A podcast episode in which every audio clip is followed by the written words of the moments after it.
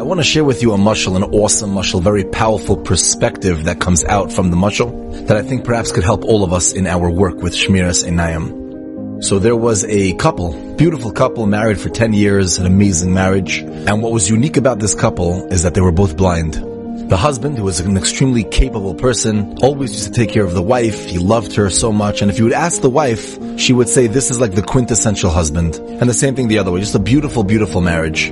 Anyways, the dream that this wife had, unbelievable. She wanted to get an eye transplant. She had to see. She couldn't live without seeing. It was very hard for them. The husband was a little bit less into it, but the wife was like, I need to, I need to. And she begged the husband every day, please, could we figure something out? Could we raise the money? Could we find a doctor? I, I want to see the color red, the color yellow. I want to see colors. I want to see waterfalls. I want to see the sky.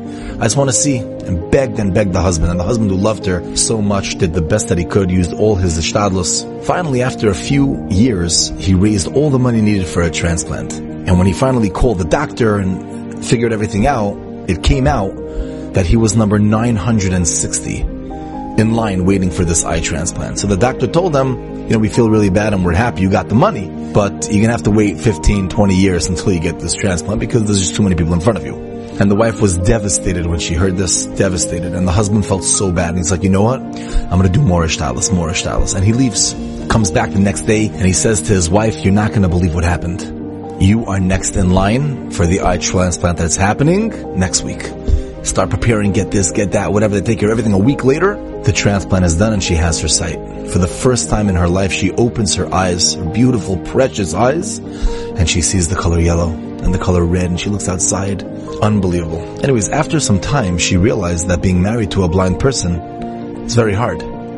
You know, before she was limited, he was limited, so this is a beautiful marriage.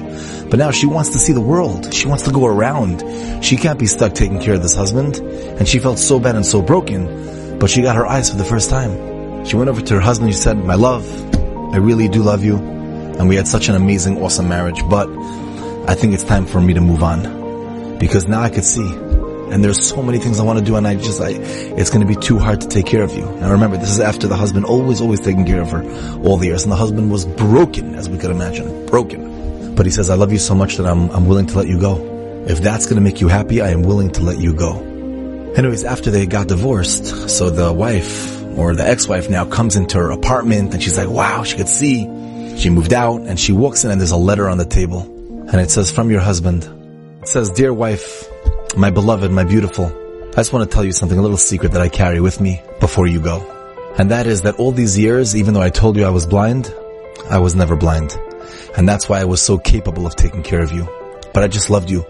And I loved everything about you. And that's why I married you. And I saw how broken you were when we found out that it was going to take so long to get a transplant. I decided to give you my eyes. I decided to become blind forever in order for you to be happy. So before you go on your tour and you check out the whole world, just remember that those are my eyes. Protect them. Take care of them. Your husband.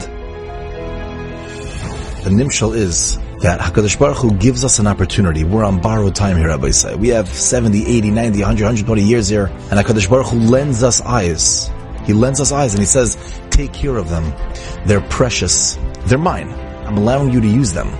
Use them to do the right thing understand the weight, the value of the eyes that you have.